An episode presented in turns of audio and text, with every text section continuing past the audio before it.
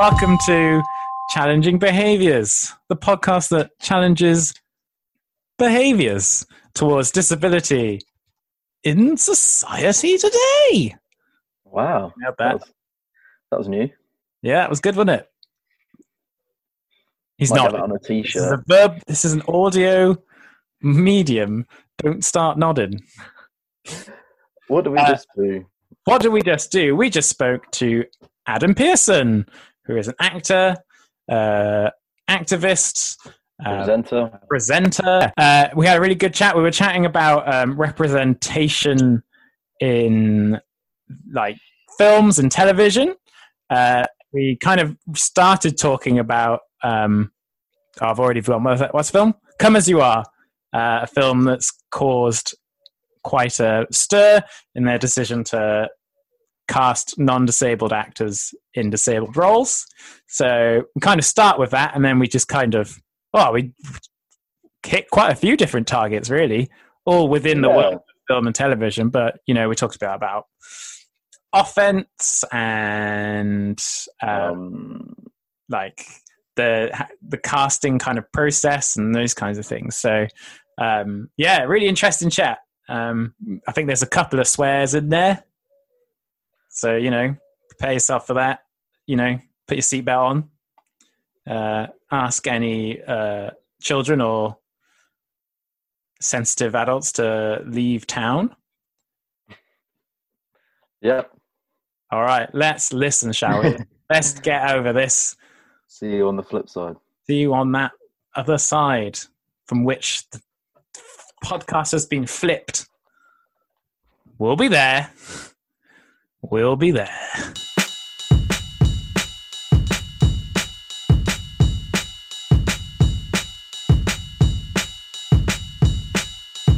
Come As You Are coming out, but it's a, you know, it's a conversation that seems to come up every few months when a film of that kind of nature um, comes up. And Uh, I saw that the kind of the threads you'd written about it on Twitter and um, what's the word, pinned.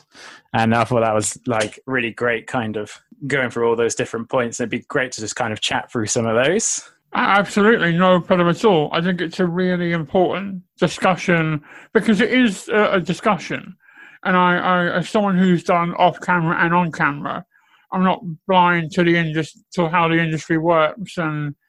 and the harsh facts, but I'm also at a point where a lot of the excuses or reasons that the industry give are very half-baked. And when you have films where um, quipping up occurs and they get reviews from um, movie uh, journalists doing massive air quotes, they they hold them up as good, honest and authentic portrayal.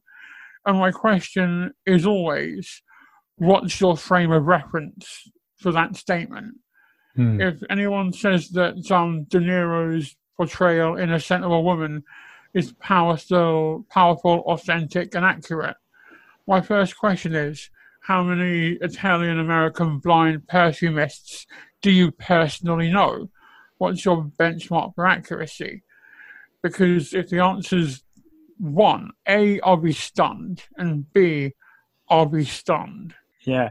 Um, it's a, uh, a little bit off track here. It's Scent of the Woman, the one that he's all like, hoo-ah! Is that Scent of a Woman? I can't remember, but that's immediately what I was thinking. Um, yeah, would would you mind uh, quickly um, just introducing yourself uh, so people know who you are? Well, if, if they don't know who I am, then how very dare they, quite frankly. um, no. Um, my name is Adam Pearson. I am a T V presenter, actor, uh, campaigner, and a few other bits and pieces, hailing from sunny, sunny Croydon in London. I'm most known for being in Under the Skin with Scarlett Johansson. But I have done other stuff since. It just wasn't as prominent, shall we say. Yeah. Um, uh... And you've made quite a few uh, different documentaries, and you also work on The Undateables as well. Is that correct? As a researcher? Yeah, I, I for the first six series, I've taken that a step back um, as of late. But I helped with the casting for six, the first six of the Undateables, the good ones, as, as I like to call them. Yeah, we actually we did an episode about the Undateables right towards the beginning, didn't we? Yeah, um, we did. We had quite a big discussion about it. Yeah. Um, that seems like ages ago now, though. It does. Um, and it was interesting because I hadn't seen it at all. T- Tom had seen a few, and then uh, another person called Adam, weirdly, uh, he he like loved it. So it was really interesting seeing like what preconceptions Uh, I kind of had about it, and um, how they were challenged and things like that. Um, it was really cool, but we were already getting offhand, and it might be record timing for us doing that. Um, so yeah, um, when it comes to films like Come As You Are, there's there often seems to be, at least in my opinion, like two kind of camps where some people are saying this is, like you were just saying, this is great because, you know, a disabled story is being told, and then the other camp is going, well, it's great it's being told, but it's not being told by people with disabilities. Um, and one of the things I saw, I think you were in, oh, I think it was, you might have been discussing this with Sally Phillips, and it was something I was really curious about. Um, and so one of the arguments the film has made is saying they didn't have enough time to cast people with disabilities, and not knowing anything about the film industry at all. I'm curious what that means, like not having enough time to cast people with disabilities. I don't, I don't, I find that a difficult thing to kind of com- compute. Yeah. Yeah. Yeah. What, what that normally means is, and, and it, it varies. If you're casting a very specific um, disabled character with a very specific condition, then that argument might hold water. But in this case, they were they were going for muscular dystrophy, blindness, and learning difficulties, which are relatively common conditions to find. So in this instance, I think when they're saying we didn't have time, what they really mean is we couldn't be bothered to look. Mm. So in terms of the two camps that Jack's just mentioned, this idea that some people are saying this is great because the story is being told, and then other people are saying it's not being told, or as, um, as you said, it's not being told sort of truthfully because it's not involving disabled people. Where do you, how do you feel about that discussion and debate then? I I sit somewhere in between. I think because the worst thing that can happen is this just becomes a ridiculous, overly um, overly woke witch hunt, and then disabled stories just don't get told at all. But by the same token, It is, it is not an alarmist statement to say that in terms of representation and disability, not just within film, but within the media, we're nowhere near where we need to be. So it's all about finding that happy middle ground and enabling the conversations where we can help the industry move forward. And I don't think yelling and and cursing on Twitter or um, hashtag boycotts mm-hmm. is is necessarily helpful. Yeah, I, re- I really agree with that. And it's one of the things that's kind of led to me um, not being on our kind of um, our podcast Twitter as much, but it's just seeing all the, the kind of discourse and kind of, um, I don't I don't like the word infighting, but, you know, there's so much kind of criticism of each other when I think in a way everyone's working towards the same goal, but just maybe not in the same way. And I find that really difficult to kind of see on a daily basis. Um, and it's one of the, you know, probably one of the barriers in, you know, making progress in, um, you know, this kind of area and like representation in films and things, uh, that the discussion can't really happen because, as you say, it's not a discussion, it's just yelling at each other. Yeah, and there's also a lot of almost quite weird infighting within the uh, the disabled community about things like person first language and, and what have you. And whilst there's certainly a time and a place for that, and, and it's important, and all medical models, social model, yada, yada, yada, can we just get the legal equality thing sorted out first? Let's do the important stuff. And then we can have these sort of peripheral conversations at at a later date. But it does often just degenerate into into yelling. And also, I, I miss doing due diligence, going away and having an opinion going and doing some research to make sure you're right or that what you're saying is true, and then coming back with, with the advent of social media. And, I, and I, I'm very much preaching to myself here. Everything's become very shotgun, and everyone wants to throw their opinion out as quickly as possible. And it's also very hard to have long-form debate on Twitter. You've got that very finite character amount, and if you can't get it said in that, then you're probably not going to bother bother saying it. And it's also hard to read tone. So if you read something aggressively, even though it's not meant aggressively, you're instantly going to be in that headspace. And it's it's a dangerous place to try and have this debate online. Yeah, definitely. I think um, the tone thing is really key as well, because it's sometimes people get shut down when they're asking quite genuinely intrigued, like interested questions, and that it comes mm-hmm. across as being sort of sarcastic. Or we were just reading through the comments on the Guardian article about that Come As You Are movie, and there is a there's quite a mix of people who have either got really strong viewpoints, and then there's also some people who are just genuinely saying, I've never really thought about it like this. Does this mean X? But that's gen- like we have to engage with people who might not know why having no disabled actors in that movie might not be the best thing. And you've got to come at it from the right point of view, like you say, because people are some a lot of people just want to learn about it and aren't told why it's wrong. So I think it's um I think it's completely key. completely and that's the argument. I mean, I, I haven't read the the Guardian article, but I'm assuming a lot of the um comments you're referring to fall into the vein of isn't acting pretending to be something you're not. And in and in in many cases I I agree. So when it comes to things like disability, we're very much talking about protected characteristics. In in nineteen sixty-five, Laurence Olivier blacked up and played Othello and won an Oscar for it. And that is a, a piece very much of its time. Does that kind of thing belong in twenty twenty? Probably not.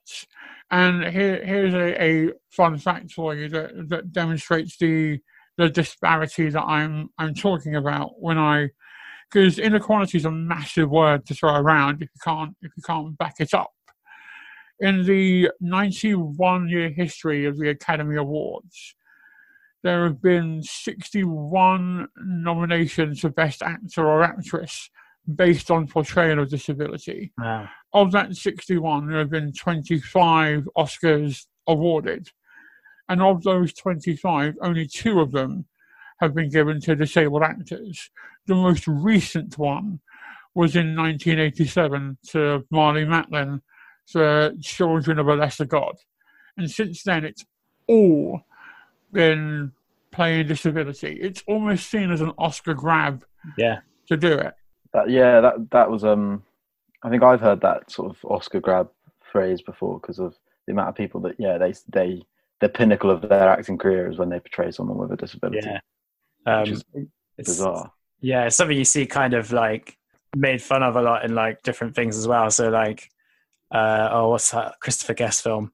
Uh, for your consideration, like um, someone someone's playing someone with chronic illness, so they very much in their mind that you know I'm this is Oscar worthy because I'm portraying someone who has a chronic illness, um, and. Um, Oh, that Ben Stiller one, uh, Tropic Thunder, um, which is yes, I, oh, so good. It, it demonstrates my point so well. And the word, the, the liberal use of the word "retard" or Downey Junior's "What do you mean, you people?" line. That that film holds a mirror up to Hollywood mm-hmm. and says, "Do you realise how ridiculous we all are?" Yeah, but what's one thing I, I've I've kind of witnessed about that film in particular is some some of the audience don't understand that's what it is, and they think the joke is that people are using the R word all the time, and that's a funny thing to do. Like I've been in a pub quiz where someone has taken the line where he says uh, "you never go full R word," and that was their name in the pub quiz, and the pub quiz man was just happily reading that out like. It was nothing. And I was, you know, we, we, I was there with some colleagues and we work uh, like uh, for a charity uh, that supports people with disabilities. And we were, you know, we, we challenged it straight away. And, and I had this great idea for a challenge, which I wish I'd done at the time, was like, what if they'd taken a quote from a film that um, used the N-word, would you have read it out? Um, and I really wish I'd thought of that at the time as a way of kind of talking about that. So there's, there is a danger as well in kind of holding up that mirror that people don't realize that's that's what it's doing. It's just, it, may, it does look like it can be just making fun. Yeah, and it's, I think, particularly in the diversity diversity argument, disability is often placed at the bottom of the totem pole, and it is an afterthought. Even in the non-media corporate world, ninety percent of companies claim they care about diversity, but only four percent do disability. Mm-hmm. Yeah, I think, it, you know, it's a phrase you get, you hear a lot is, the I, I don't like it, but like the forgotten minority, it it is it, it rings so true though. It's like it's hard to deny that that is the fact. That is, you know, that's what disability is. It's just forgotten. Yeah, yeah, yeah, and and also it's often seen as a risk. That's the word that gets thrown around a lot. That oh, there it's a risk because there are no disabled actors to sell this movie. Like point point one, who sorts that? That puts the cart way before the horse. And how are disabled actors ever going to become big names unless they are put in roles to practice their craft, learn their craft, and become household names? And then when people say that, for particularly in reference to, to Come As You Are, and I, I make this counter-argument with the greatest respect to, to all those involved. If you need names to sell a movie, can you name any of the three male characters, uh, any of the male actors in that movie, no, and anything no. they've done? No, no. That's a very good point. Yeah. No I disrespect. Only who, I, yeah. I only know who Grant is because he came at me on Twitter. Yeah. Oh, wow. Really? Um, Just... not specifically about Come As You Are, but just in general, from your own experiences in the industry, how, when someone like Grant, who, when these guys make this movie and it gets all this publicity, how does that make you feel as someone who works in the industry?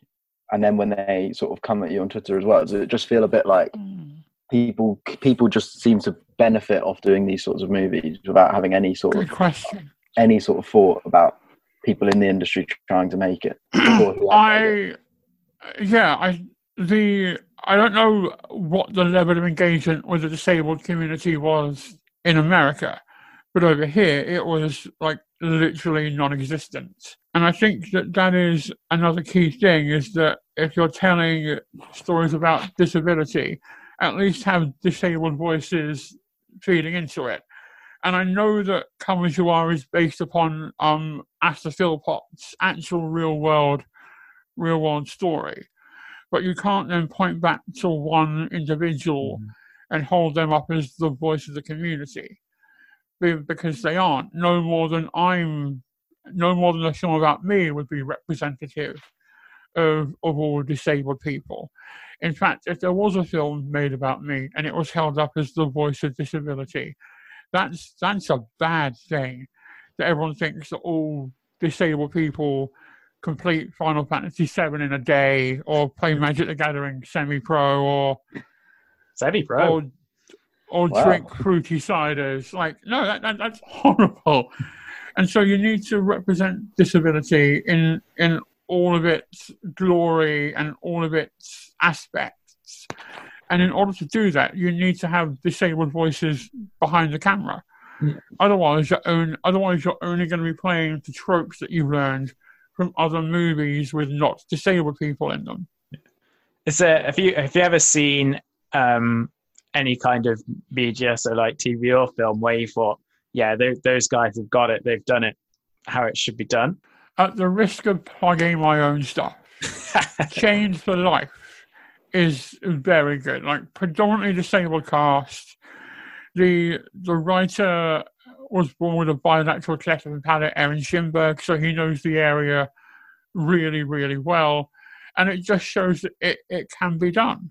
Yeah. As a proof of concept, it's it's genius. And all all the scripts is is written with kind of humanizing disability at the forefront, and because it's meta, it flicks between what the Hollywood tropes are and what the reality is, and bounces them off each other really well. It's very much a filmmaker's film. Hmm. And unless you're completely okay with the areas of disability, cinema, and representation, a lot of it might fly right past you.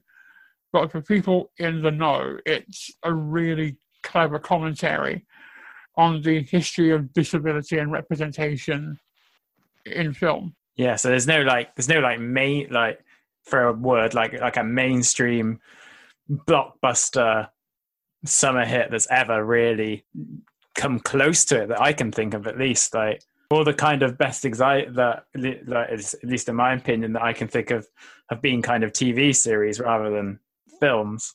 Um, we had uh, we've had R J Mitty on before from um, Breaking Bad, um, and it's interesting how, you know, he himself has a disability, but he didn't have the same mobility issues as his character Walt Junior did. So he, even though he himself has cerebral palsy, he still had to kind of add to that to make it more, you know, there has to, it's almost like there has to be a, a visible element to it as well. Um, like, so you find, say, things like people with like invisible disabilities and things like that very, very rarely get any representation at all. Um, you know, you've got a few things now. They are, uh, oh, what's it called? The A Word on the yeah. B B C. It's about autism, and there's a new mm-hmm. sitcom coming out, I think, that has David Tennant and someone. I don't even know about that. Yeah, and then, that, that's that's got a non-autistic actor in it, from what I understand, oh, playing yeah. autistic. Yeah, and then there's that Netflix one. I can't even remember what that's called, which is interesting, where the main character is a non-autistic actor. But he, there are other actors in it that do have autism and other learning disabilities. Now, it's interesting why they feel like they can do that with the supporting characters, but not the main one. Yeah, I know, I know. And and th- there might also be legitimate reasons, which was it, it's an important conversation to have. Because as someone who's done leading male work, it is grueling. Those are long days. Mm.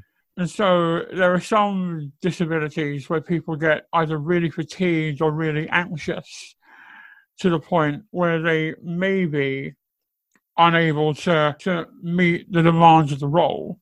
And that's not to say they should instantly be dis, um, excluded or, or discounted. And I think reasonable adjustments should be made in dealing with, with any talent, not just disabled talent. So again, it's a really interesting conversation to be having. And the industry is normally really defensive about it. Yeah. Um, I was just, when you say that the industry is really defensive about it, what do you, what do you mean by that? Mm-hmm. Just as someone who doesn't know a lot about the industry, um, whereas you, you're a bit of an in, so I feel like... um, absolutely. So you you normally get these really cut and paste replies with um excuses such as, we didn't have time to find disabled actors, and and very very rarely do you get an email going, we did not think about this, yeah we have actually effed up here. I, I get to read an email like that. There was a B B C drama that was um being made about a famous disabled historical person, and I we emailed saying, oh did you audition any disabled actors? And they emailed back the production company saying, no, we gave it straight to this guy because he liked it, and he's from Yorkshire, like this individual was. And I, I replied going, not to nitpick, but that individual is from Leicester, and they're two, they're three hours apart in the car if you speed the whole way. And so a lot of the defences and excuses, when put under scrutiny, don't really hold much water in... in my opinion. So that you could say that about like any industry with disability, like like in healthcare, like different businesses in terms of employment. There's pretty much always going to be that sort of response, isn't it? Mm. Um, and you know, shit. Yeah, it's rubbish. I think um, again, just looking at this from the two different standpoints of you being part of the industry and us as just people who consume media but not as involved. I just think, because I as some as someone who cares about disability rights, and it's a big part of my life and a big part of Jack's, Like, I feel like we often, if, if a new film comes out, like when this Come As You Are thing came up, it's like you might, I might ping it over to Jack, or he might message me and we'll go, oh, this has happened again. Oh, that's quite annoying. I just won't watch the movie or something like that. But I feel like I just, just getting my head around it again, because you actually work in it. It must be so infuriating to be someone really in, in and campaigning around that specific area of it, that these films just keep, keep happening. And I just basically, how do you how do you manage to sort of not just get fed up with it all? I would, I, I'm surprised you've got such a positive outlook about the, like, oh, I guess you're in very good movies, you've said, but I mean, I would just be infuriated trying to work alongside that. Uh, there are moments when one does pull their hair out and feel like they are bashing their head against a brick wall. And, and you know, I, I have moments. There are There's a whole contingent of disabled actors who either meet up on Zoom meetings or meet up for coffee and just curse out our, our industry and, and let our frustrations be very much known to one another. And I think in those private moments and private conversations, that's completely fine. But then when you come back to talk to the industry, hostility won't won't help. That won't endear you to to anyone. And if I want to encourage people to work with disabled actors or listen to disabled actors, I need to make them realise that it's going to be beneficial to them. And if I go up and say, here's a really angry guy in a wheelchair, listen to him, they're going to be like, no, he's angry. He's going to be a pain in the arse. Whereas if you can come at it from a position of correcting them with, I guess, love and showing them that this is beneficial for everyone, because all relationships in business, as well as in, in, in the personal world, need to be mutually beneficial. And it's highlighting what those mutual benefits are and also not being a dick about it. Yeah, yeah, that is, that's, um, and that's, I hadn't thought about it as actually, because you're part of the industry as well, there's relationships to uphold with certain people that, as you say, might not necessarily get it. It's um, it's not an easy one. Yeah. Does it? Does that mean that it, when it does work, and you make a movie like the one you mentioned, or um, any of the ones that you've been in and you felt really happy about, it must feel great when you kind of prove to people that this is what we should have been doing the whole time, and we, look how good these movies are that I'm in or my colleagues are in. Yeah, there is that proof of concept moment. Yeah. But then it gets a bit, um, as I said, on one hand, you've got the I told you so aspect of it. But on the other, not everyone will see those movies. Mm-hmm. And it gets to yeah. the point where you ask the question, what do disabled actors have to do to prove to you that we're, we're worth a go? And how much longer do we need to have this conversation before it gets taken taken seriously? And I think it's a problem that starts very much at the top. I think it's a problem with kind of financing. I think there's a problem with um, disabled creatives being given the same opportunities as, as their non-disabled counterparts. I think there's a real systemic thing that people aren't thinking about, because there are no disabled people in in powerful positions to to make decisions or to hold people to account. And it, it really does need to be to be discussed. Yeah, I think that's one of the things that we've come across quite a lot in all the different guests we've had and lots of the different topics we've done, is again, it com- a lot of it comes back in all these different aspects of disabled life, is the the lack of representation across the board in high up positions or places of influence just leads to these situations where no matter how many people agree with you or on or or have the same view as any of us, it, the people with the influence just don't get it, or don't want to get it, or don't take the time or bother to do it, if anything. And that's, it's almost like there's that this wall that you just hit at some point where it's just like, how do we get past that? And that happens, seems to happen in all areas, which is just sort of beyond belief at this point when you talk about, when people talk about how far we seem to have come as a society. And it's bizarre. Well, every generation says that they're the most diverse or, or, or woke generation, like it's something to to hang their hat on when, when it really, really isn't. Um, to all the millennials listening to this, in thirty years' time, you'll be looking at your younger generation just shaking your head. Um, oh, vegans. Um, but no, it is about opening, opening the floodgates slightly and having those disabled voices at, at the table. And it, it's, it all comes down to equality of opportunity. I have no interest in equality of outcome. I have no interest in positive discrimination or disability just for the sake of, of disability. Like, like in most things, if you can't do the job, you shouldn't be in the building. Though, how accessible is your building to begin with, both both physically and, and culturally? And I, you know, I've, I've, I've I've got my stripes. I know I know my worth, and I know my industry. And so, who is there in the higher ups of the film industry or the T V industry who's batting for disability, who has the knowledge, the experience, and the expertise in disability?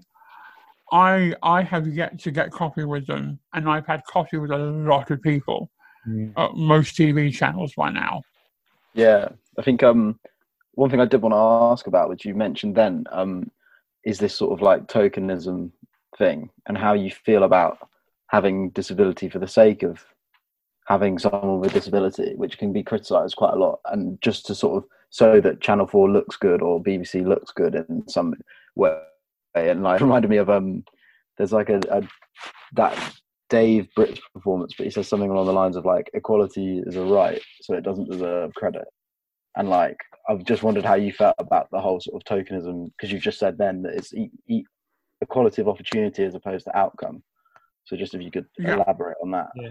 And I also wonder, like, have you ever been asked to do something and you felt that that's why you've been asked, that, you know, people have been trying to, you know, get that box ticked or whatever?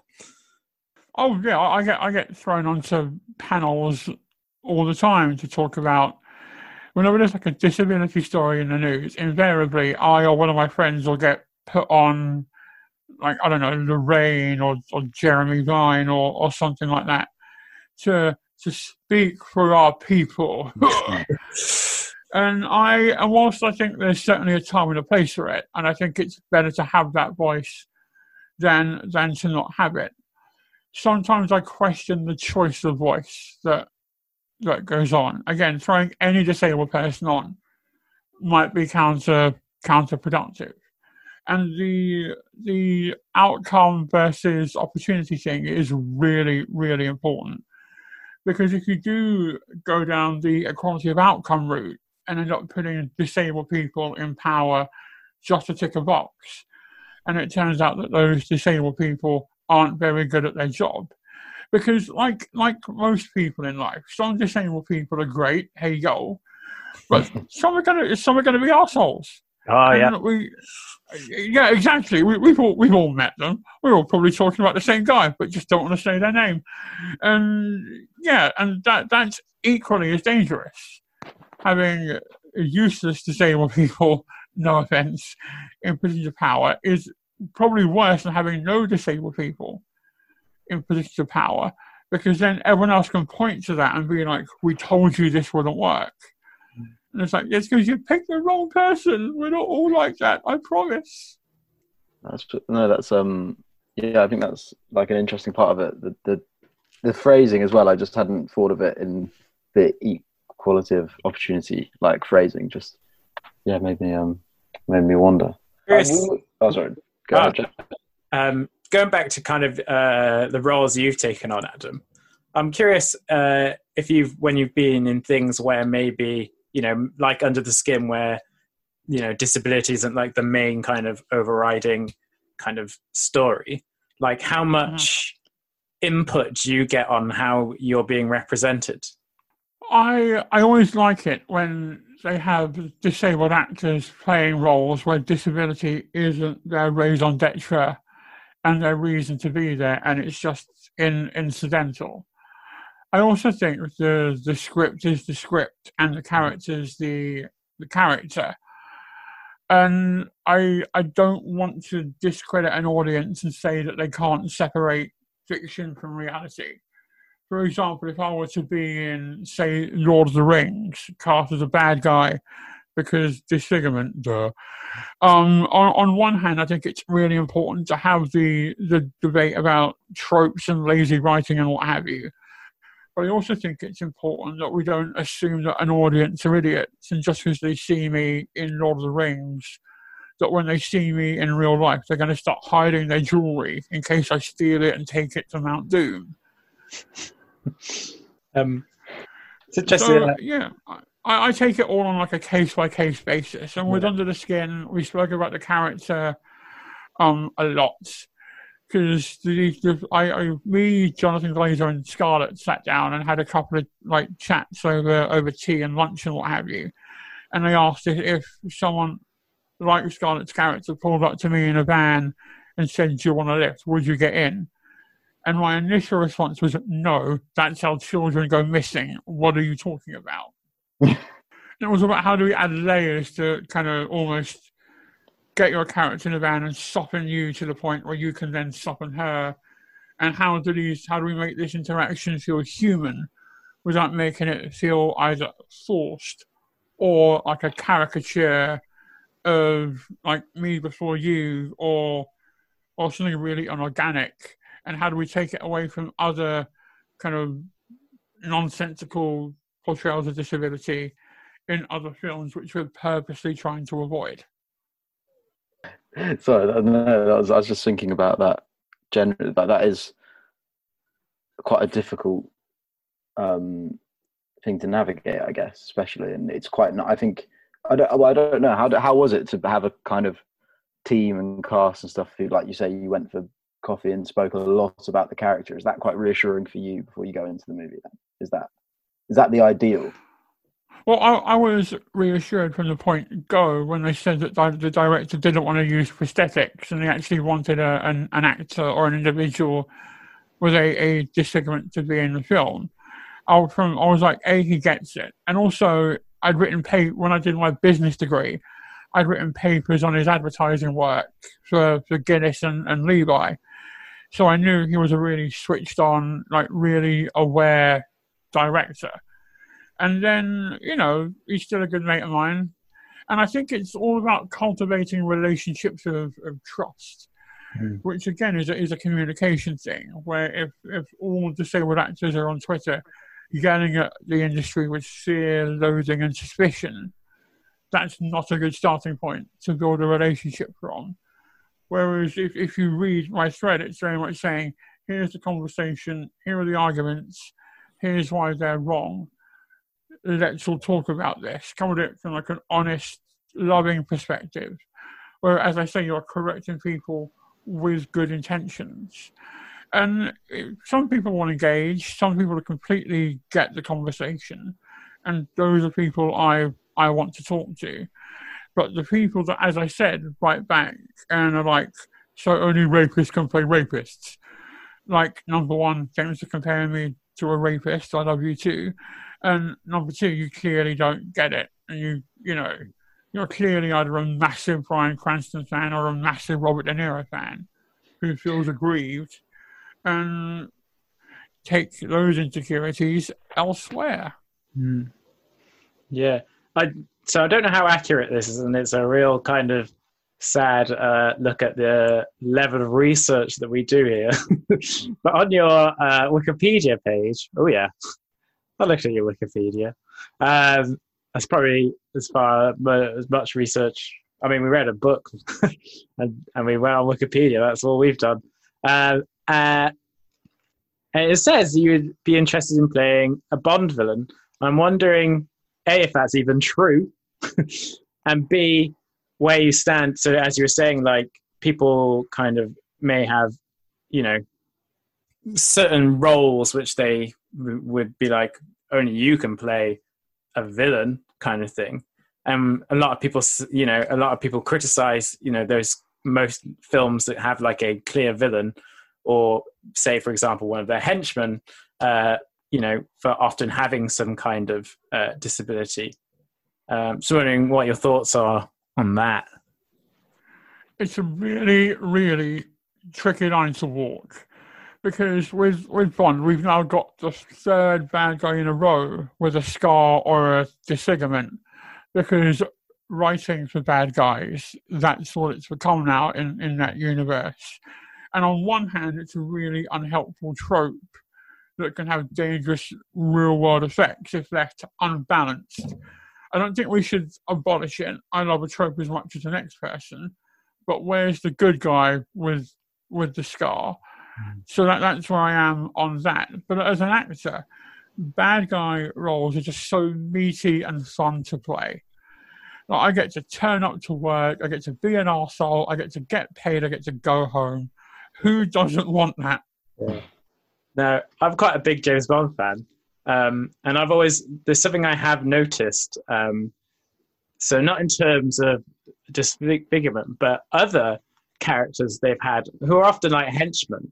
Their, their disability is often their strength. So there's one guy who has like a, his claw is the hand. And of course there's Jaws with the teeth, which is almost weirdly like, well, they're showing that disability, uh, people with disabilities can be really strong.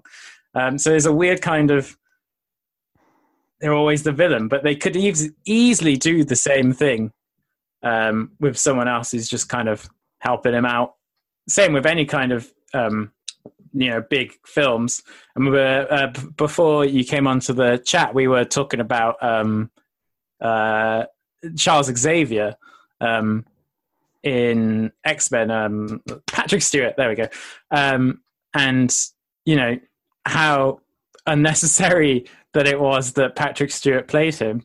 There is, you know, there is no reason at all why that couldn't have been a person with a disability, someone who is in a wheelchair, um, at all. Um, I'm sure they would happily cast someone who is actually a wheelchair to be a villain. Like, no doubt about it. Uh, uh, the question is, do I want to be in a film that they considered Patrick Stewart for? Like, because the X-Men films are not great. And, but I, ah, it, again, it's a really weird one because it comes down to, again, the economics of it. And, you know, Patrick Stewart would put bums on seats, as, as did um, McAvoy mm. in X-Men First Class, the only good X-Men film. Or Logan. Put a little hat in the ring for Logan. Oh, but that's not an that, that's is that an X-Men film? Yeah, or really. Is that like L- Logan? Because Logan's incredible. Logan's what Origins of Wolverine could have been had it not been written by monkeys on typewriters. I forgot what I was we were talking about now. Uh, oh, I've forgotten. But I also think we, when it comes to this debate, we should be looking forward. I think it's really mm. easy to look back yeah. and and pick things apart, and, and this whole ridiculous cancel culture thing that we've now got got going on, where H B O removed, in light of recent events, um, H B O removed Gone with the Wind from its library, or that there's now a warning at the start of Alien because the Hispanic character isn't being played by a Hispanic actress, saying, these don't reflect the, the times we live in now. And it's just like, well, watch Come As You Are. Yeah, it does. Um, point, point one. And no, we, we can look back and pick holes in things and, and get all angry about that. But I think you need to let art exist and breathe and be viewed Um, in the time and through the lens of when it was created. You can still have opinions on it, but I don't think we need to start cancelling things or, or, or burning burning things. And I think those need to be used as important milestones to look at how far we've come. Mm. And without those, there's no frame of reference uh, for progress. And also, a lot of them are brilliant films. Yeah, that is um, it's a difficult one. I think... Um... because a lot of stuff's been taken off more recently, and uh, part of me, it's hard because it's something we, yeah. you know, we can learn from, isn't it? Like to see like how it's not, you know, how it's not been handled well in the past. You know, there's a lot of learning to be done from it. I don't think, you know, oh, we're on very thin ice at the moment, are we? Mm. There's some things, um, you know, that I think it just depends. It's almost kind of like I was saying with um, Tropic Thunder and how people are watching that. Are they watching it to see it as the satire on Hollywood as it is, or are you watching it to be like, ha ha ha ha ha, they're making fun of people who have a learning disability and using the R word about it. I've recently found this with a show which I think is incredible and really is like as pretty much as satirical as it gets. And that's um, It's Always Sunny in Philadelphia. And it's so good. I know, right? Yeah, but sometimes if you go on, like, if you watch a clip of it on YouTube or something and you go through the comments, it's like people don't realize they're they're satirizing. And it's like, oh yeah, that's that's what I'm like. That's good. That's funny. It's so bizarre. Like, you, you don't think about it. Like, we'll watch something, um, you know, and then when it does touch on something that, uh, you know, which is when they did when Mac did that dance, um, it's all them that are complaining in the comments, be like, oh, what? This is what I signed up for—a piece of art about uh, coming to terms with your sexuality. I want to see him say horrible stuff about minorities. Oh, I want them to convince Steve she's funny when she isn't and make her have sex with gross people. Oh. Give I me think... Sundergun. I think It's Always Sunny does it really well overall, though, because you learn to hate the characters mm. as people. I, so I don't have doing. a character... I don't have a character I like in that show. I have one I yeah. hate less than the rest. Yeah, exa- yeah, exactly. And it is it is commentary on the way people are and the way that people behave around certain issues when they're presented with them, and that that shitty people are shitty. Yeah. And that's kind of what, at least the, the the comedy I take from it is just how awful they are. Yeah. But how I can still place that amongst people that I've met in my life. And as someone that's not like that, it's almost com- comical at points to think, how can you be that yeah. ridiculous? And the fact that people are watching it and being like, yeah, I agree with this. Yeah. This is mad. I'm, I mean, I'm, must... I'm just like, I'm just like Frank. yeah. It's like, no, no, yeah, I'm just not. like Dennis. No uh, I trapped someone in a room. like, whoa, go on. I'd, um, I'd raise a Nazi flag during a kid's game. um, And, you know, kind of, kind of sort of linked is something I've been thinking about recently, and how in kind of uh, comedy shows and films, like how disability is represented in that. Now, it's very rare, I think, these days where you get um, like a comedy film or program which is kind of like, haha, look at the disabled person. It's often, haha, look at the person feeling uncomfortable around the disabled person. And that makes me feel like, well, what you're saying here is we should feel uncomfortable when we're around people with disabilities. I wonder if you, is that something you agree with? Ah, here, here's, because pe- people do feel uncomfortable around around disability. There, there's no getting away from that. And I think they're making fun of the people who feel uncomfortable more than the um more than the disabled person. Um, have you seen the? Have you, do you watch South Park? Oh, not for a long time. oh, yeah, so they, they, get a, they, they, they, they get a new principal called P C Principal, who's hilarious, and he, he comes up holding the school paper, going, "Who said spokesman instead of spokesperson? Who have excluded women from an important, powerful role in this school paper? I'm going to find them and I'm going to break their legs." And then they go, "It's that guy." And they point to Jimmy, who's on crutches because his legs don't work. And then they're just like, so go on, P C Principal, you're going to break his legs? And it's this awkward moment that they leave hanging for, for so long. And I think comedy is a really good way of discussing those issues. Because in comedy, it's either okay to talk about everything or you shouldn't be talking about anything. And I'm, I'm a huge advocate for highlighting this disability in comedy. Mm. Uh, yeah, I just wonder if, you know, it, it kind of strengthens the idea that, you know, we should feel uncomfortable. Um, again, it's it's all down to, you know, how you're watching it and the person watching it and how they interpret it, isn't it? So yeah. the, the example well, I think is... Um, why do people why do people feel uncomfortable yeah. is the question they should be asking. If they're sitting there watching, oh, I'm not sure I quite like that joke. Why? You know, go go a bit deeper with that thought, and anything that can trigger that thought or start that conversation, in my mind, can only be can only be a good thing. There is there's always going to be a minority of people that will watch that kind of thing and be like, yeah, disabled people are worthless, and you're they they they're gone. There's there's no point in even having that conversation with that very small minority of of modern day eugenicists, for want of, of better terminology. But those people that are like on the peripheral, who are who are kind of somewhat engaging but not fully, if that's the thing that it takes to push them over that hurdle and be like, okay, I'm gonna have this chat with someone, that can only be a beautiful thing. That's like a really positive way of looking at it, to be fair. I've not really thought about that sort of, yeah, I've not sort of thought about pre- presentation in comedy in that way. So It's very, yeah, it's a cool, it's a, yeah, it's an interesting take on it, I think. Um, and there's something we've kind of touched upon before, um, comedy-wise, is, you know, is there, I mean, is, can it create an, uh, kind of air of, I can't remember what the phrase used, was it playground imitation?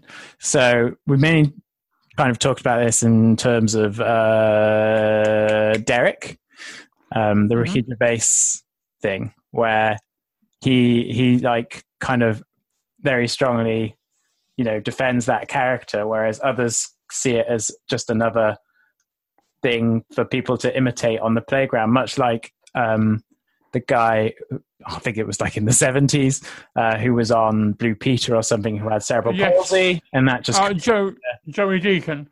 Yes, Joey Deacon, that's the one.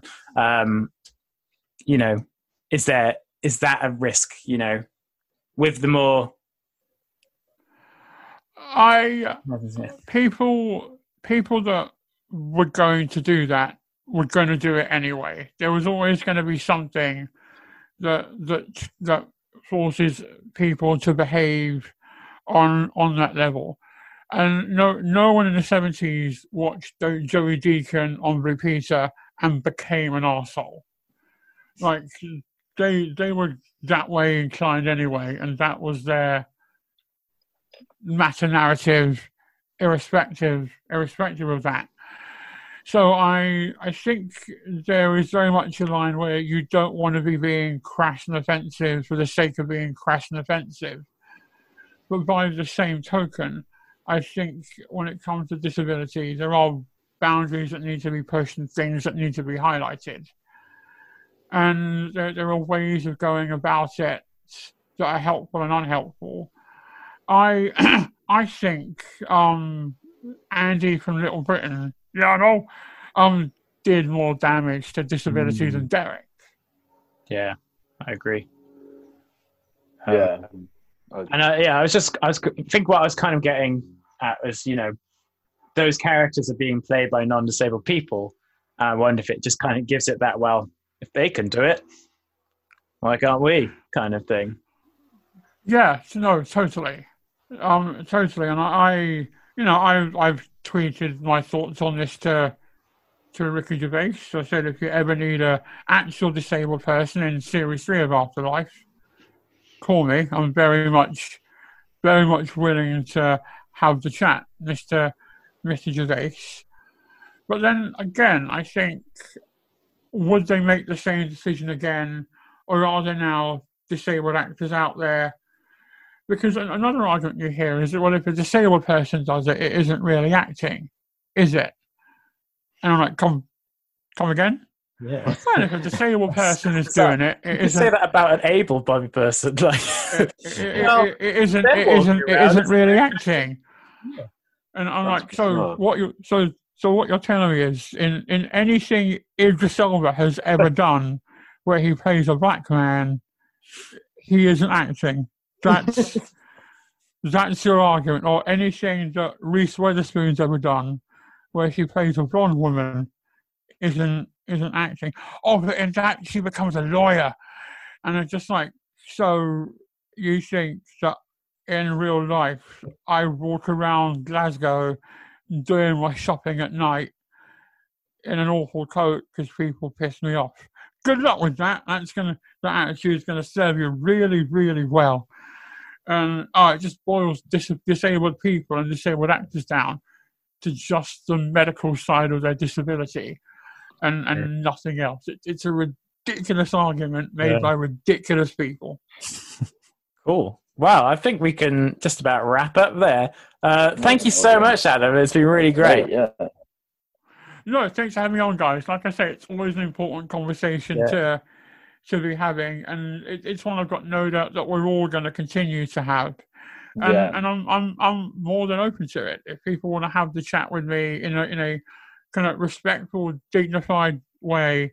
Then I'm I'm all ears. You want to tweet me, happy days. You want to sit down and get coffee, happy days. If you tweet me and call me a knob, that's a whole other issue. Then then that that's the one way to block town.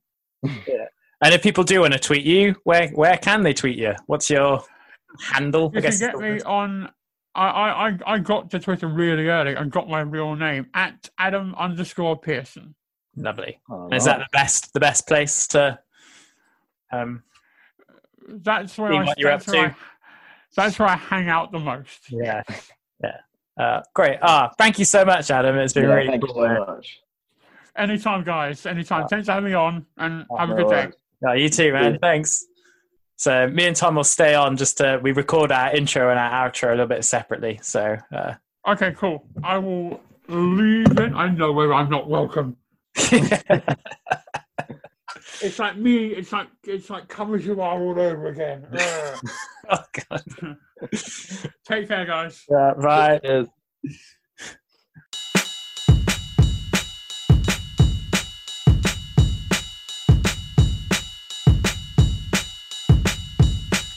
Whoa! What oh a what a interview! Uh, um, huge thank you to Adam to yeah, for making the time. Jokes aside, um, that was very good, very interesting yeah, conversation. Had a lot of fun in that chat. Um, as he just said, you can follow him at Adam underscore Pearson on Twitter, uh, and he mentioned a few things he's been in there, Under the Skin, and one that involved the word chains. If you Google him, you can find it. Uh, that sounds really interesting, and I'm probably going to do that once we're finished. So, yeah, uh, yeah. Um, Where can you find us, Jack? We, you can find us at Challenging Pod on Twitter, and you can yeah. search Challenging Behaviours Podcast on Facebook. It's been a week since our last one, so it's hopefully we're closer to our goal. It's been a thousand followers. It's been one week since your last time, and hopefully we're closer to a thousand followers.